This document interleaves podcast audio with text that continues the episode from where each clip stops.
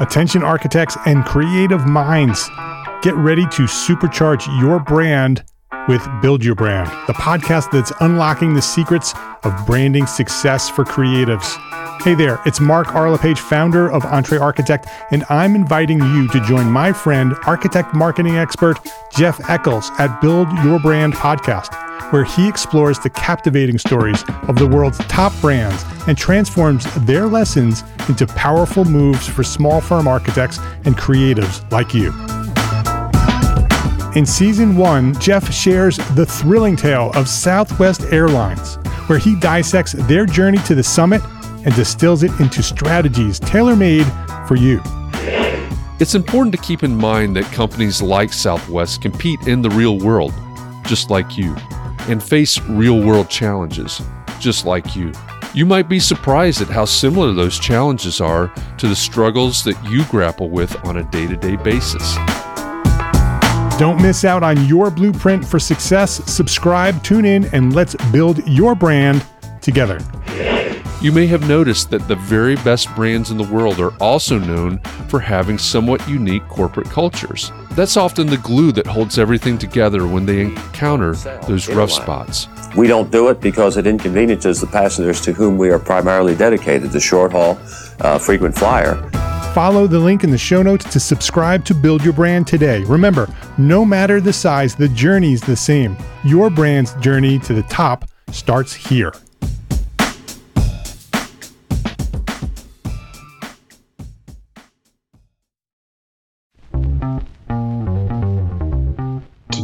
Creative, to have the space to learn how to be creative, only really happens for most of us in architecture school or design school. So I think that it teaches us to be problem solvers, creative problem solvers. And I think that type of mindset of being able to take a complex situation, identify underlying problems, develop criteria for meeting those problems, and leverage creative solutions that are not just functional but beautiful to meet it. I think that's what architecture school does. And that is kind of independent of being able to design a building or construct a building or any of those things. So you can take that mindset and that way of thinking and do just about anything with it.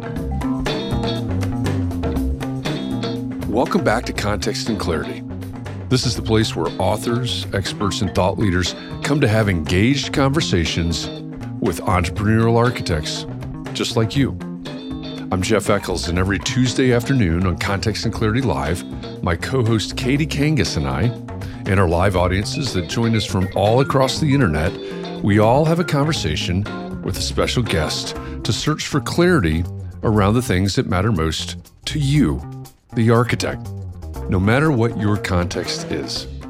It's been a really good fall season for Context and Clarity, and this is the episode to wrap it all up.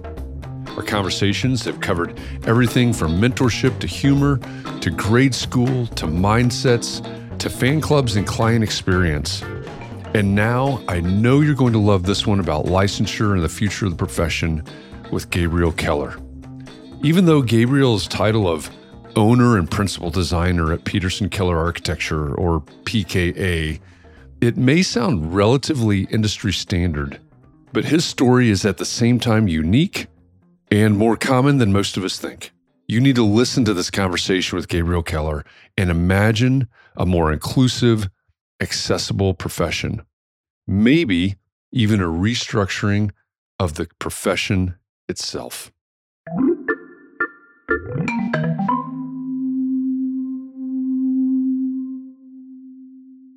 All right, welcome back to Context and Clarity Live. Katie, glad that you're here today. It's good to be here. You're somewhere different today. Where are you? I am. We have the AIA conference here in Minnesota, and so I am borrowing space from ESG. So St. Anthony Falls of the Mississippi River is just down the street, and I can see the Guthrie. It's it's a pretty good view up here. Nice, nice. We were talking before we went live about it's a little bit fancy, right? You got you got some new digs, which is awesome, and it is great to get a change of perspective, whether it's from for a conference or travel or whatever it is. So glad you're able to do this mobile edition of Context and Clarity Live with us this week. Today we have Gabriel Keller joining us. He founded Peterson Keller Architects here in Minneapolis, Minnesota, and has done incredible work in his firm, award winning residential projects all over the cities and beyond. And he's got a long history coming into this and in how he designs and how he practices. And we're really excited to be talking with him about that today. So let's just bring him in. Gabriel Keller, welcome. Context and Clarity Live. Glad you're here today. Thanks for having me. Glad to be here. Yeah, absolutely. So I've got to give even more credit to Katie because actually several of our guests for this season of Context and Clarity Live, she said, Hey, what about, or what about this person? What about this person? And Gabriel, you were one that was on her list. And so she's filled me in. You know, why Gabriel Keller? Your story is, I think, at the same time, unique, but also not uncommon. And, you know, what we'll jump into, I think, with licensure. But we all have unique stories, right? We've all been on these unique journeys. Yours starts like many. Hey, I'm going to go to architecture school, but it may not go down that same path as many of ours. So, do you want to start by just giving a little bit of your background and, and how you got to where you are today? Yeah, sure. Absolutely. Yeah, this is a story that used to be really difficult for me to tell. And I think as I've grown into myself and grown into my age, you know, I'm more comfortable talking about it you know, like I think many of us, I was, you know, 10, 11 years old when I decided I wanted to be an architect, and that was a dream early on. You know, it was one came to talk to my class in fifth grade, fourth grade, and, and I knew right then, like, this guy gets paid to be creative. Like, what could be better than that? So that took me down the road, and I, I had a pretty difficult childhood. I grew up, I was a only child of a single mom that really struggled with drug addiction and mental health issues, really severe mental health issues. And so college initially was an escape for me, right? To get out, to get into a school like Cornell was both hard work and a lot of luck. And once I got there, I started having uh, some significant health issues. And so I was always someone where, you know, I knew where I'd be in five years and 10 years and, you know, got all A's and all of that. And suddenly I started seeing these formidable challenges in my health that I wasn't able to overcome and didn't have the resources kind of behind me to really do that. And at the same time, my mom got much sicker. And so I'm condensing a very long story into a short story here, but I had two heart procedures over two years and accumulated a bunch of medical debt and needed to start supporting my mom. And so I left school my fourth year out of five at Cornell and moved to New York City to make money and try to support my mom and try to get my health back. And the plan was always, you know, I'd always go back, of course. And you could ask me if I wouldn't have graduated from college. I would have thought you were crazy. But one thing leads to another, and suddenly you're in a city in a position that back here in Minneapolis, where there's no five year programs, and the amount of money I was making uh, wouldn't allow me to qualify financial aid, and I'd have to go back and redo a regular undergrad plus go to grad school. And that was plus I was still supporting my mom, and that's not taken into account with financial aid at all, and it just wasn't an option. And the years go by then, and in Minnesota at least, you can practice residential work and not be licensed. You can't call yourself an architect. So the opportunities were there despite that, and so that's kind of where things led to where we are today. And now there's a lot of changes in Minnesota, but also nationwide that may allow the opportunity for me to become licensed here in this state. And I think that's a, a kind of a national conversation that's happening now. Yeah. You know, when I, I mentioned your story is unique, but also not that uncommon. I think we get stuck in this mindset, and I teach pro practice. And so, in my mind, I'm not completely immersed in the academia. I'm not completely immersed in in the university. I just teach these two classes. One's undergrad, one's grad. But I think many of us that had a quote unquote normal or standard or whatever journey through school, whether it was a five year BR, however many year MR, you go, okay, this is how everybody does it, but it's not. It's not how everybody does it. I even look at my grad students, and over half of my grad students this semester are international students. That's a whole other conversation, whole other category. But this normal route or typical route or whatever we call it is really I mean, maybe it qualifies for the term, but it's not the way that everybody does it. So that's one of the things that I appreciate about you telling your story and about learning how you got here. Well, no, I mean, I think that a lot of times is that I have said that I, I'm both a perfect example of kind of some of these difficulties, but also the worst example because despite a lot of these challenges I had economically and socially mm-hmm. and health wise and all that, you know, I had a lot of other advantages that allowed me to be successful. And some of that, that was the luck and fortune of, you know, going to an Ivy League school that despite me not graduating, I, you know, always was offered a job anyway, just because of that pedigree. I think being a tall, white male has given me huge advantages as well. So here I have, you know, a large, successful residential firm. I don't think, despite not graduating, I don't think that if I was a different person or looked like a different person, that I would have maybe overcome all those obstacles. And in that way, I think I'm kind of the worst example. And, and a lot of the people that I mentor or see out in the community where I'm trying to, as a firm, we really try to get more diversity within our profession.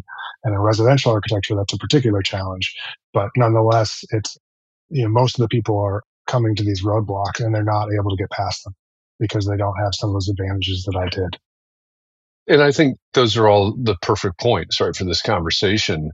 You've been able, as you said, you've been able to build this firm, obviously not by yourself, but you know, you're able to co-found this firm and build this firm to what it is today. What does that look like as someone who is not licensed? I mean, I think you could do the same thing in the state of Indiana where I am, but you could not in state of New York, I don't believe, or some of the other states. So it's, you know, 50 states, 50 books of rules. But what's it been like to build what you built so far? I mean, in some ways it's been, I mean, so I started the firm with my partner and friend, Lars Peterson, and that was somebody, he was licensed. So we had that advantage. So in Minnesota, if you have one licensed owner, you can call yourself an architecture firm. And so that certainly helped, although there's great residential firms in town that don't have somebody licensed and don't call themselves an architecture firm and have great success. And that allowed us to do commercial projects at the same time if we wanted to, although our focus is residential. I think that professionally, I don't know that it's made much of a difference because there's such confusion in the community about who's licensed and who's not, and who can call themselves an architect and who can't. And so there's ambiguity there, which we have to negotiate, but ultimately still, you know, people, it's relationship based residential more than anything. They meet you, they feel good about you, they've seen your body of work, they want to work with you. And uh, a particular credential is not what they're focused on, you know, 99% of our clients. I think that the challenge more has been for me personally was, and this is changing within the AIA, but there was a lot of pushback within the community at first, especially because prior to me, it was possible for people to be licensed without a degree. And David Salmela, one of the, you know, probably the great residential architect from Minnesota, kind of went down that path and was a licensed architect. But then I was one of the first generations of people coming through where that was not an option at all. And so I think that was a little bit outside the norm. And I received a lot of flack and pushback just being part of the community, requesting to be part of the community within the AIA. And that was really hard. And things that were said to me 15, 20 years ago still sting and really colored my self worth and colored my just view of mm, do I have a place within this profession? Because really, initially, the answer was no, you don't belong to the profession at all. And that was hard. That resonates with me. I had somebody walk up to me in an AIA meeting at one point and tell me that the fact that I wasn't licensed, because I wasn't licensed, I was doing a disservice to the profession. As if somehow the next day, if I were licensed and doing exactly the same thing, it would somehow magically change and I had to basically agree to disagree and walk away from that. But I hear exactly where you're coming from there. I mean, one I'll just like to bring up because I think it's it's one I think about often. You know, there was I was in a residential meeting, and one of the senior members there, you know, told me that I was just playing at being an architect, and I think that was really devastating. And I was fairly young at the time in my career, and you know, this is a profession that is mostly made up actually of people that are not licensed, right?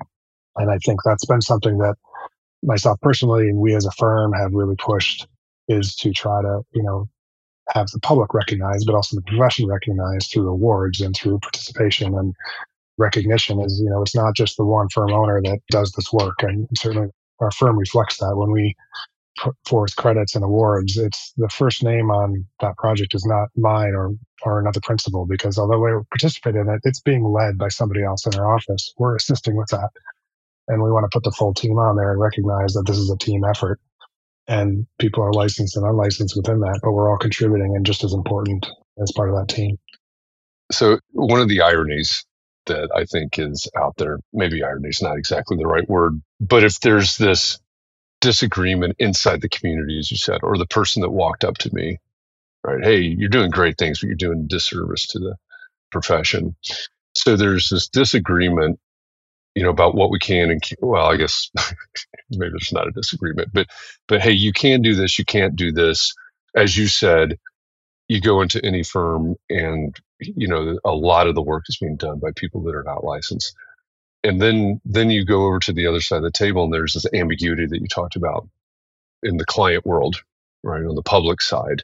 What does it even mean? Who's licensed who's not? What does it take to be licensed etc where does all of this head from here? There's obviously a path forward.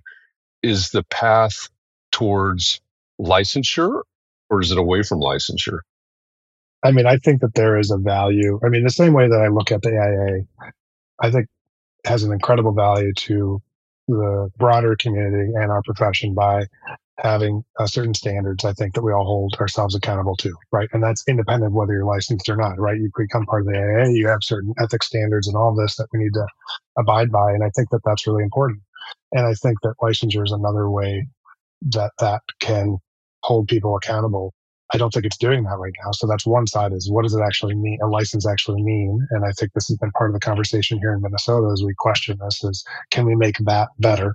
And I think a separate thing is opening it up to more people through more different pathways, which is really just the way it used to be, right? I mean, it's a lot of this conversation is used to all be apprenticeships and then slowly for various reasons, but a lot of push to both professionalize our profession, but also to kind of limit access to people, uh, the profession from more people. I think we've increased the educational requirements, the creative educational requirements. So it used to be a four year degree and then it turned into a five year degree. And then the push now is mostly a master's degree. And that has made the profession further and further out of reach for more and more people. So going back and having alternative routes, I think a lot of states have it, right? And I think states like Vermont have great success where they have 40% of the architects there, I think, have gone through alternative pathways, which is really an apprenticeship program of some sorts. And I think they still have great buildings and great design and great health and life safety in their buildings as we do here in Minnesota. So I think it's a little bit of both. I guess that's what I'd say, Jeff, is I think we need to recognize all the different players in a profession and their contributions and at the same time allow these other pathways so the people that do want to become licensed can do so. Yeah. We hear often, is it different paths to licensures, or is it even different licensures or licenses, I guess? And that's sort of what Ed is alluding to here about single family being regulated and maybe licensed differently. Would you be in favor of that, or is it simply the same kind of license but different paths to that point? You know, it's a good question. I haven't thought about that specifically. I think some of the questions I'd have about it or thoughts that I have about it, I think is back to like, what does a license really do? And so it's something we looked in Minnesota is a license at once is saying you have these certain credentials, you've met these certain credentials, right? But that means something different in every state. So Wisconsin next door, you know, half 30 minute drive, you don't have to have any educational background at all and you can become an architect here. You have to have that that professional degree. On the other side of it, which I think is actually an important one, is that it, it should be holding us accountable. And so if there's somebody in our profession who is doing shoddy work, or fraudulent work or any of those things, right? We should be called out, held accountable, and lose our license. I think that's a powerful thing. And you hear about that with licenses for police officers now, or, you know, certainly with doctors. That's not what our board in Minnesota, at least, has done traditionally. Almost all of their findings are around people accidentally losing their licensure. This is most often, or representing that they're architect when they're not, but there's none for negligence. And so I think it could be doing a better job because certainly I think there has been, at least in Minnesota, cases of negligence and fraud and things like that that's not being reflected within that. So having residential, I mean, I don't know, you know, the tests, I don't think, you know, we have people come to our office now that have licensed basically out of school. There's been that big push. It's meaningless, right? They are not able to practice on their own in any capacity, and they're not better at practicing or their knowledge base than somebody that's coming out that's not licensed. So in that way, I don't know, having a residential license versus a commercial license, like I'm not really sure that it's representing a knowledge or expertise difference because of the way we do it and the testing that's required. I think experience is far better. And I don't know that we'll ever get to test which will really be able to capture is somebody competent to be practicing on their own, which is really what this license is supposed to be. Yeah. I think so. IPAL is what you're referring to, right?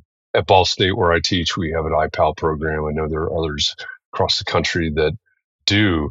That seems to me to sort of be the philosophical opposite of the apprenticeship program. In my mind, the IPAL, and I'm not trying to knock one over the other or dance around any institutions, but to me, IPAL is a rush to licensure.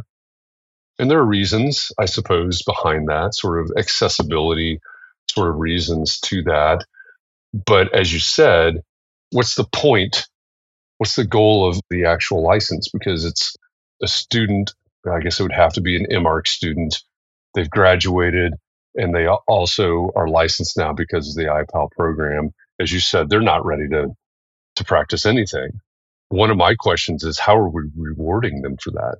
Are we rewarding people that graduate through the IPAL program and are suddenly licensed as if they had 10 years of of experience? There seems to be a disconnect there, but I think to your point maybe on the apprenticeship side, learning the craft, learning the trade, getting the experience as we go through this.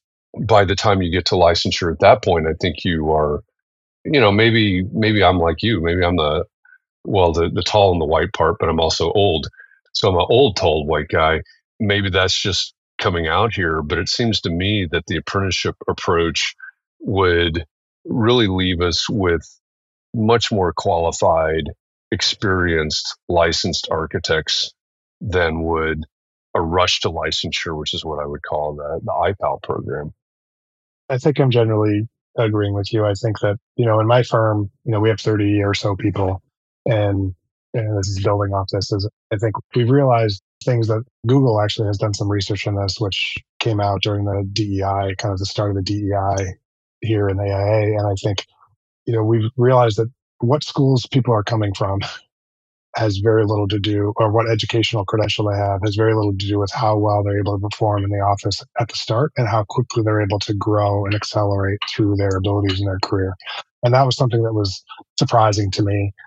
And, you know, I had certain preconceived notions having gone to Cornell about the value of that experience as above somewhere else and certainly the credentials. And so we really have tried to identify through a process of evaluating people as they come to us and then pushing them towards growth through their careers with us is having those opportunities completely independent of, of any credentials at all, based on what school they went to or what type of degree they may have or not have. And it's really based on what abilities are they showing us, what motivation are they showing us, and, and how are they able to grow into that. And that's been really successful. I think we we've been able to get people that maybe wouldn't have had that same experience in other firms that really are have become firm leaders and will go beyond that as they move through. I don't know if that somehow answered a question that now I can't recall, but I think it's uh, so some of it is just how do we as firms, right? How do we evaluate what's important to us? Small firm entrepreneur architects Get ready to build a better business with the Entre Architect podcast, where business meets architecture. Hey, it's Mark R. LePage, the host of Entre Architect Podcast. Join me every week for inspiring interviews with passionate people that share proven strategies to help you build a better business. If you think there is a problem, one, you can't make a move until you have a plan in place. The accountability chart really helps plan, okay, for the business, six to 12 months out, this is what we need. We cover it all from financial management to marketing, sales, productivity, and beyond. There's two sides of it, right? So there's the one when you don't have any work. So you're like, well, I'm either going to charge enough to be profitable or I'm going to go, to go out of business. Or you have so much work and you have backlog and you don't need any more work. So you charge way more. I'd also say lagging measures, one of the best like the best, best, best. so for any client, for any professional service um, company, if you're going to take one thing away from what we're talking about today, is to look at a number called the labor efficiency ratio. Entre Architect is not just a podcast. It's your secret weapon for success. With over 500 episodes, it's one of the longest running architecture podcasts in the world. You're sure to find the information you need to elevate your business. Follow the link in the show notes to subscribe now and join the community of small firm entrepreneur architects building better businesses.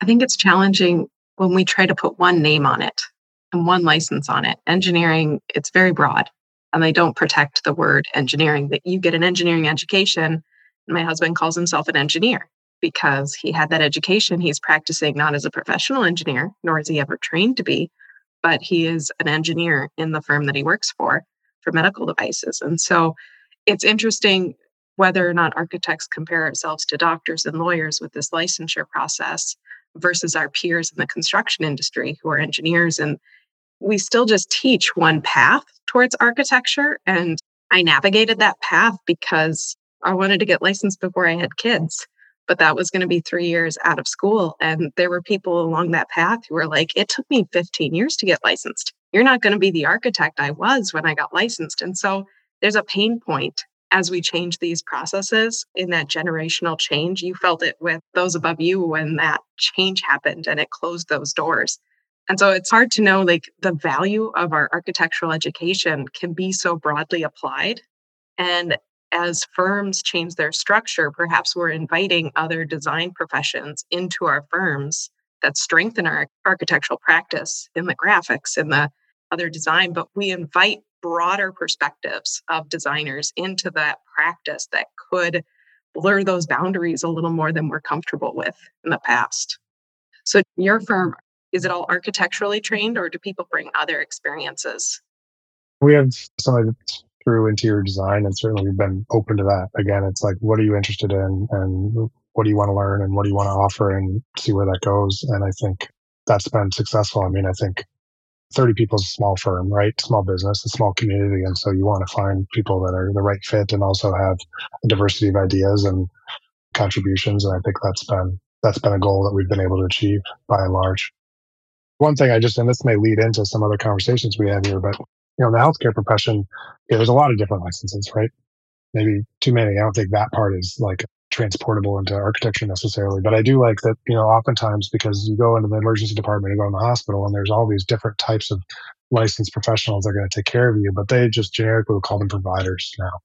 And I'm not proposing that term, but I think it's a nice way that there's they're way ahead of us, I think, in recognizing all the different people that contribute and care for somebody. So whether it's a doctor or a nurse practitioner or a physician's assistant or a paramedic or whatever it is, it's your provider. And that's not discounting anybody's role in it. And from the experience of being in a hospital, they all wear scrubs. They're all there to help and they know among themselves who does which tasks. And they hold themselves accountable to fulfilling what they are qualified for. Whereas the person who's in need of care you don't necessarily see this. And so it's that client perspective versus within the profession and how we are trying to define and clarify within the profession how we define licensure.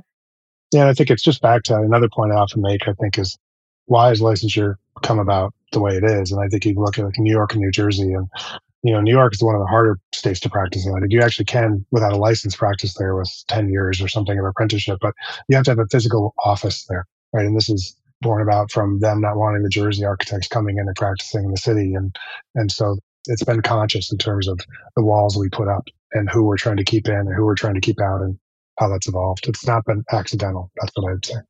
Mm-hmm. I think that's part of what fascinates me about the maybe the philosophical side of this is, you know, what is the purpose of the license? Sure, that's part of it. But I think also as we look into the future of the profession, how are we going to serve how's the profession going to serve clients society in a rapidly changing society as we go forward into 2024 and beyond with different needs you know different technologies which is something i'm really paying attention to now what is it even going to mean to serve clients and i guess back to your both of your analogies of the healthcare, right? You go to the hospital and you get the scrubs, and this one has a tag that says RN, and this one has there are little designations that you might notice or you may not notice as a patient. And I think, you know, back to this idea that the public is confused by licensure, I'll take it a step forward or a step further because I like to stir the pot. Amazing and disappointing that the public still doesn't understand what our licenses mean.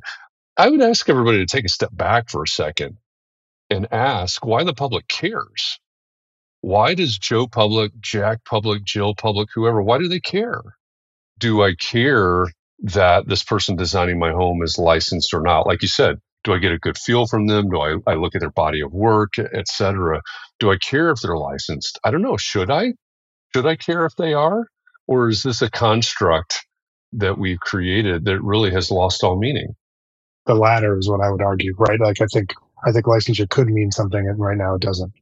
Or it means you've been successful in jumping through certain hoops to get it, but I don't think it's meaningful outside of that. Now, I do think, though, at the same time, and this has come up in conversations in Minnesota, that, and I've tried to be really thoughtful about this as I mentor people, is that back to you know being tall white men, Jeff, right? That I think it's we're able to be successful without certain credentials. That I know a lot of women, female architects in Minnesota I've talked to that are my age or a little bit older, that this has been something that as they try to break into this male dominated profession, they really needed in order to be successful and have a seat at the table at all. And certainly, I think that's definitely probably still true, and even more true to uh, you know. I recently had mentored a young African American woman who now has made it through the other side and is licensed. But I really realized that the advice I was giving her, this was maybe 10 years ago, really wasn't applicable to her because I don't think she could have gotten that seat at that table without the AIA behind her name and demand the respect that she probably should have already had, right? Without that, but really needed. It's more complex, you know, the further we get into these things, right there. It is. The client experience that Peterssen Keller offers is incredible. And the way that you serve your clients is just beyond what is normally expected in a firm. And the results are beautiful. And so it's hard to see that disconnect between, well, there's these certain qualifications of licensure, but to get licensed, it's not the same qualifications of serving your clients to the best of your abilities. And it's hard to justify that disconnect or even create a language or describe it in the profession, let alone beyond. Now, do you mind if I switch gears yeah. a little? yeah, I'm curious because you've talked about before we were on live uh, the qualities that are taught in an architectural education don't just lead to practicing in a firm, they can lead to all sorts of things that build the community. And you mentioned some of your own classmates and what they've been able to do and had extreme success in these alternative routes. Would you have anything to share about that? Like maybe you don't need a license to be successful. Well, I mean, I think it's, I mean, I think architecture school. So all this conversation is, I think my education that I did receive was excellent, right? I think that design school, architecture school is the only time where we're allowed the space and the privilege to learn how to be great designers. And so that's like I definitely mentor people towards those type of schools because I think we learn all these other technical parts. We're going to learn that. But to be creative, to have the space to learn how to be creative is only really happens for most of us in in architecture school or design school. So I think that it teaches us to be problem solvers, creative problem solvers. And I think that type of mindset of being able to identify take a complex situation, identify underlying problems, develop criteria for for meeting those problems, and leverage creative solutions that are not just functional but beautiful to meet it. I think that's what architecture school does, and that is kind of independent of being able to design a building or construct a building or any of those things. So you can take that mindset and that way of thinking and do just about anything with it. And that's not to oversell, you know, us coming out of school, but I think it gives us the tools to grow in many different professions, whether that's, you know, design related or not, right? You're an adjacent career. And even, you know, I'm now, we'll probably talk about this briefly, but, you know, I'm also a paramedic now and very different job, but there's also some similarities in the way I approach problems. You know, I, I'll come to a patient that's on 300 pound man that can't walk with a broken leg on the third floor of an old, you know, 120 year old house here in Minneapolis, and we got to get him out. And that's like a, you know, fitting something that's this big into something that's this big, and they're sweaty and all this. There's a physicality there that's creative, and you got to figure that out.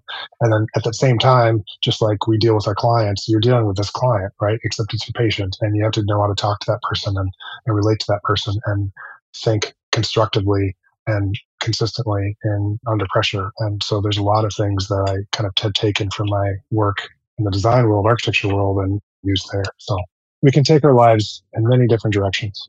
And that's something that probably Katie, you're gonna want to ask you about this, but that's something that has become, you know, I practicing for 20 years and I started kind of running out of steam for a lot of different reasons.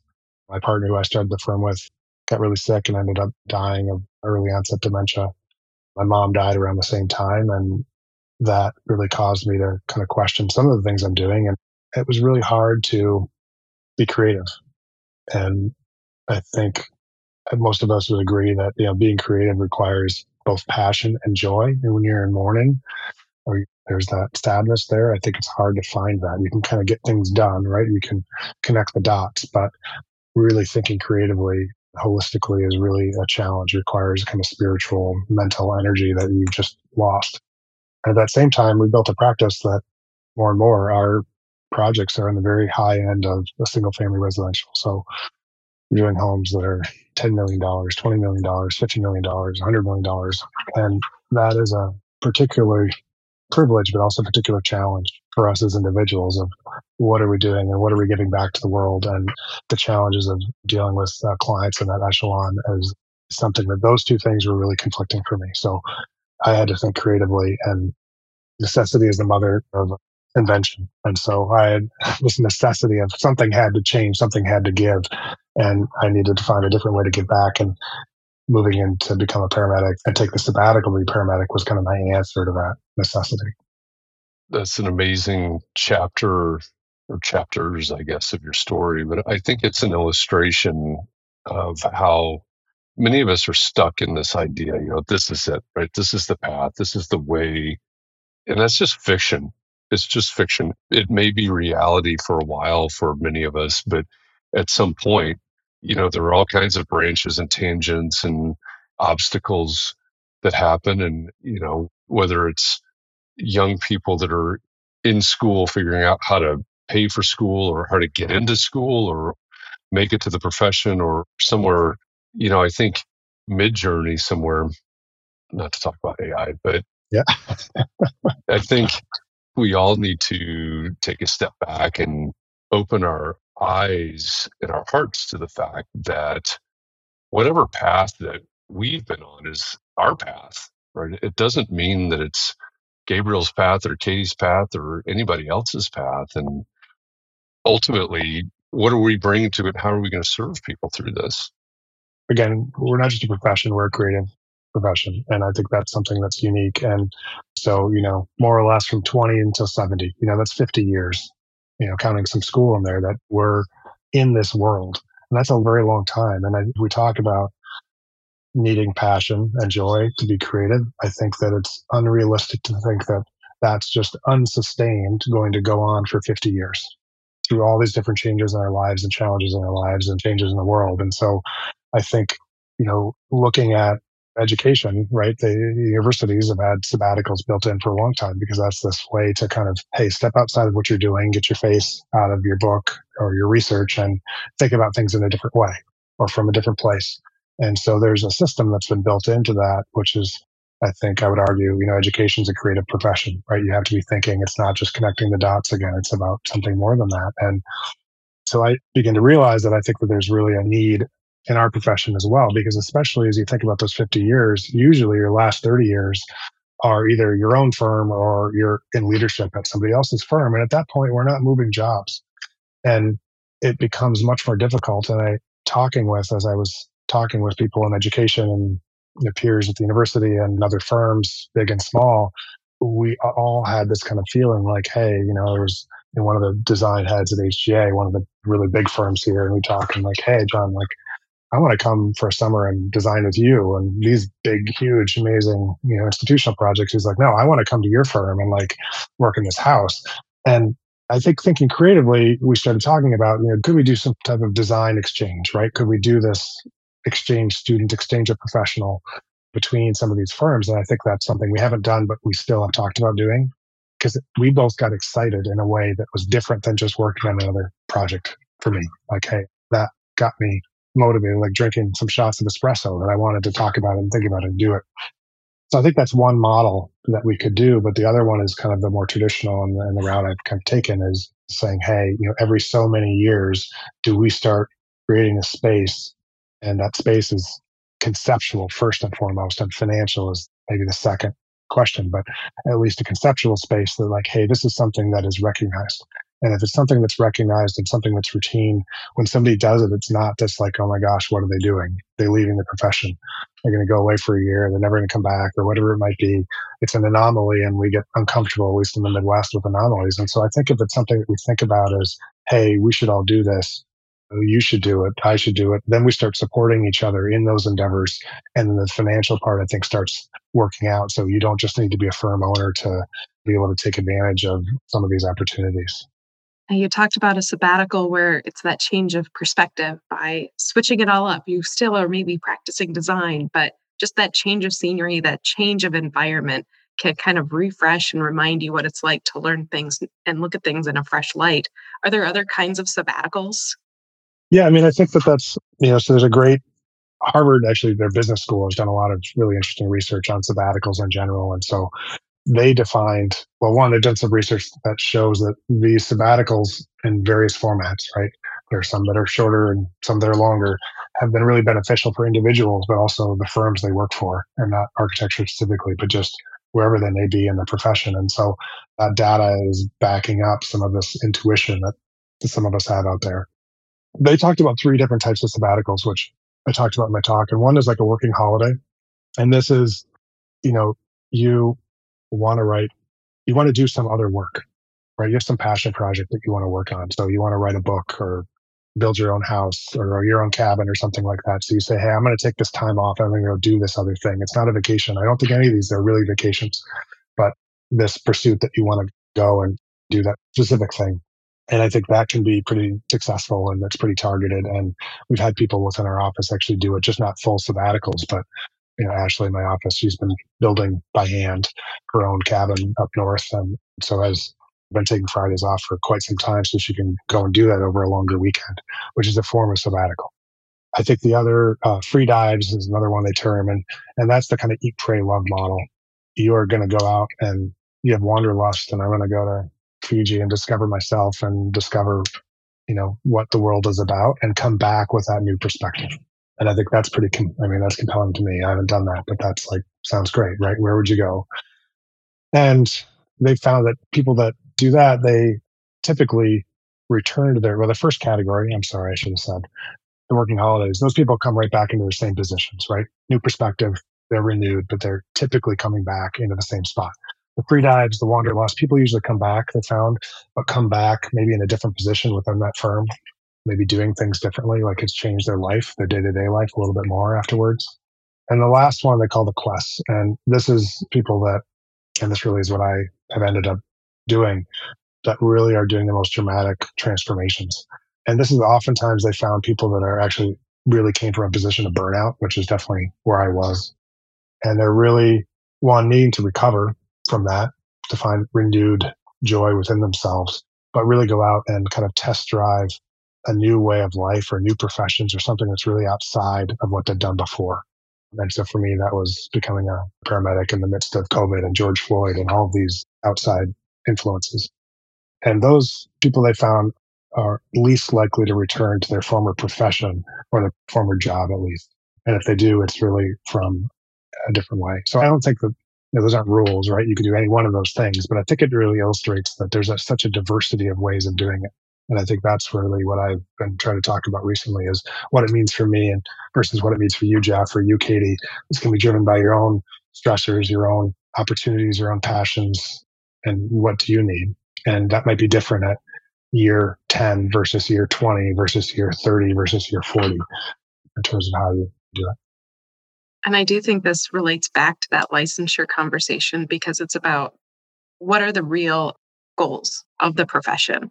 How do we want people to practice architecture? And healthcare, I think, is starting to talk about this about giving back to doctors so that their wellness in their practice is to a level that supports them as individuals so that they can practice at their optimal capacity. And within architecture, this talk about licensure, there's going to be other pinch points. You need continuing education, this constant time to maintain that license and to have the freedom of not maintaining a license. Like you have more opportunities open to be able to think about this a little differently. I think that's been really valuable to hear about. So thank you for sharing that. Yeah, absolutely. So what's next? What's the push? And you're obviously focused on Minnesota, right? That's your context, but it ties to a larger context. So what do you think is next in terms of the, I guess maybe starting with the licensure piece of it? What's the next step in the conversations there? Yeah, and this started, Katie, you can correct me if you remember differently, but I think this yeah, I felt like there was a few of us in Minnesota, let's say five years ago, that talked about licensure, and it really was, you know, I thought this would be something that we might be able to impact change over the next, you know, 20 years or something.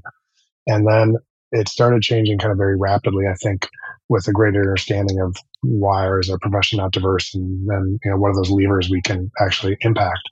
And then one of the East Coast uh, AIA chapters proposed for the national convention a proposal that AIA National support a change within the states to support alternative pathways. And that prompted a lot of discussion and backlash. And it was withdrawn from the, the convention this last year, but it allowed an opportunity for, I hope, many other states, but certainly here in Minnesota, kickstarted that conversation, which really actually then gained momentum. And now we're in the process of changing the recommendations from AIA. Now that's just a step. You know, ultimately, this is these are all every state has a board that is appointed by governors, the governor typically, and becomes something political outside of architects. But I think that there is going to be a change here in Minnesota, but it was also a change rolling nationally for the other half of the states that don't have alternative pathways. So I think that ball is headed downhill, and I'm pretty optimistic that those changes are going to happen, and quite surprised by how quickly that has changed. So I think that's what's next with licensure. I think the more important thing for us as a profession is to use that and see that as an opportunity to say, how can we make this better as opposed to just let more people in? That's important. But how can we make this better so that it's actually something that's more useful for us and for the public? I love that. Some of my best mentors have been unlicensed or unable to be licensed in this state. And that's a tension point because it's just getting the name doesn't make me any different the next day. And I did see the slideshow this morning at our member congress showing the alternative paths that AIA Minnesota is going to be presenting to the state board. And it's exciting to see that. It, they don't often make change in five years. And so it's an attest to your story and to the general need that is seen in this conversation. Yeah, I agree. I mean, I think if we want to get to the point where licensure matters to the public, there has to be something behind it, right? And I think, as Gabriel, as you were just saying that, I was thinking about the construction industry. You know, now there, I hate to say it this way, but now there's marketing behind the idea that, hey, it's okay for your kid to go into construction instead of go to college or something like that because there you know we need framers and we need pipe fitters and, and so on and so forth. I think we've got to get to the point where there's a genuine authentic conversation about the true value of an architect and how an architect i guess with a big a and a license how that person becomes that thing right transforms into that license thing and what the actual value to that is beyond hey it's a piece of paper that you're required it's a stamp that you're required to have you know when you want to build your deck or you know whatever the situation is in your particular state. So i love this conversation i love the fact that this ball is rolling downhill i think it's much needed because I think we've, in my opinion, we've sort of lost the purpose behind the idea. And it doesn't surprise me, right? Anytime we try to mm-hmm. protect a term for the sake of protecting a term, sorry if that sort of devalues the argument, but if that's all we care about is the term, then there's a huge underlying problem, I believe. And, you know, you're talking about addressing that structural problem. And I really appreciate that. I appreciate the effort. Thanks. Yeah. Well, there's been a lot of great, I think, national partners and local partners now, just other people, right, that are kind of carrying this weight and carrying this ball. And it's great to see that work pay off. And what's next, I think on the sabbaticals too, is I think that this is just part of a conversation. Every time I talk about it, people get super excited about it. And so I want to keep on talking about it because it's a little bit less angsty for me than the licensure. And, and I think there's a lot of different ways that it can roll out, but I think it would be really useful for everybody. And so I think locally, it's something that we're talking about more. And I think this exchange, this initial idea of just exchanging, you know, having a professor come in and work on a project with me and me working on a project with her and somebody from HGA coming in and vice versa. Like, I, I think that's really, there's a lot of, we could reproduce that quite easily with the right motivation, I think, nationally as well. And really grow the profession. It's just that bigger growth that we can manage. Yeah. Yeah. I'm excited to see where it goes. I think these are two very, very worthy conversations. So you know, we'll see in five years' time. You thought it was going to be 20 years. Yeah. Let's see where it is in just in just a few years. Sounds like there's a lot of momentum behind this. So thank you for sharing your story as well. I think I know that there's a lot of feeling there and it was hard, has been hard, maybe hopefully easier, as you said. But I appreciate you giving us that background and setting that context for us. And again, as a reminder, my story is my story and it's nobody else's story. There's a lot out there, a lot of people out there that are going through things that we don't have any idea about, or maybe we have some idea about, but we need to develop some empathy for. So I think these kinds of conversations really, really help us to get there. We've gotten to the top of the hour, which means we need to wrap this up. And I think this also means that we wrap up this season of Context and Clarity, doesn't it? It does. So We've come to the end of the fall season. We're going to take a little bit of a break. To Gabriel, thank you. To Katie, thank you. All of our other guests, previous guests in this season of Context and Clarity Live, thank you for all of this. I believe this is still a valuable conversation. You know, this hour that we're able to take out with special guests to to dig into the things that matter most to architects, the profession, and to the way that you practice it, the way you get there, et cetera. So thank you to everybody that's been involved in this season and, and context and clarity in a broader sense. Appreciate it. We've been doing this for a long time now. I don't even know how long, honestly. Well over, we're coming up on four years, I guess, on the daily version of this, but over two years, I think, here on these conversations. So thanks to everybody. Thanks to everybody that's behind the scenes, Don and Sarah and Mark and everybody else for making this a reality. And we're going to take a little bit of a sabbatical of sorts. And we'll see you back in January. So thanks, everybody. Appreciate you. Have great holidays, whatever it is that you celebrate. And we'll see you next year. Yeah. Thanks for having me, Jeff and Katie. Thank you so much. A privilege. Thank you, Gabe. Absolutely. Really appreciate you being here. Well, what do you think? Did you hear something in this conversation that you can use in your practice or even in your daily life? If the topic of this conversation is of particular interest to you, I invite you to go over to the Entre Architect Network.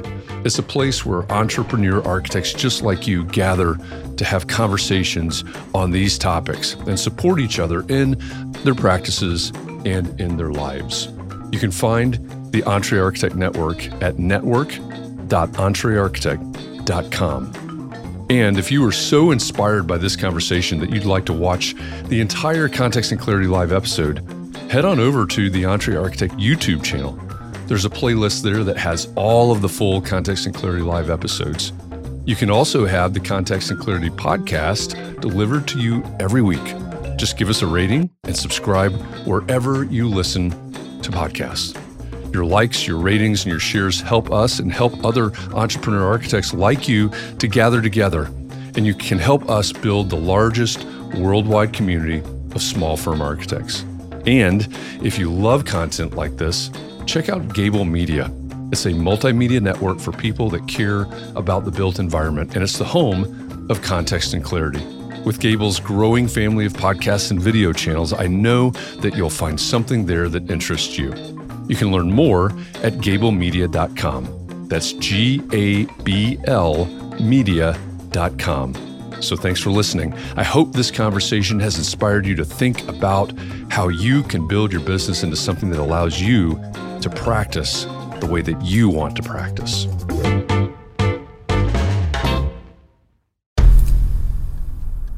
I've mentioned it to my family, but in terms of telling people, like, oh, yeah, we're doing this, I'm looking for projects. You got Yeah. anything? I'm, I'm not there yet because it scares the out of me. Dreaming of launching your own architecture firm? Well, buckle up for a wild ride with Emerging, the podcast that shares what it's really like to start an architecture firm. Where do we begin? We don't even know what type of business to formalize as. Is it an LLC? Is it an LLP? Like, how are taxes? I mean, the list is astronomical.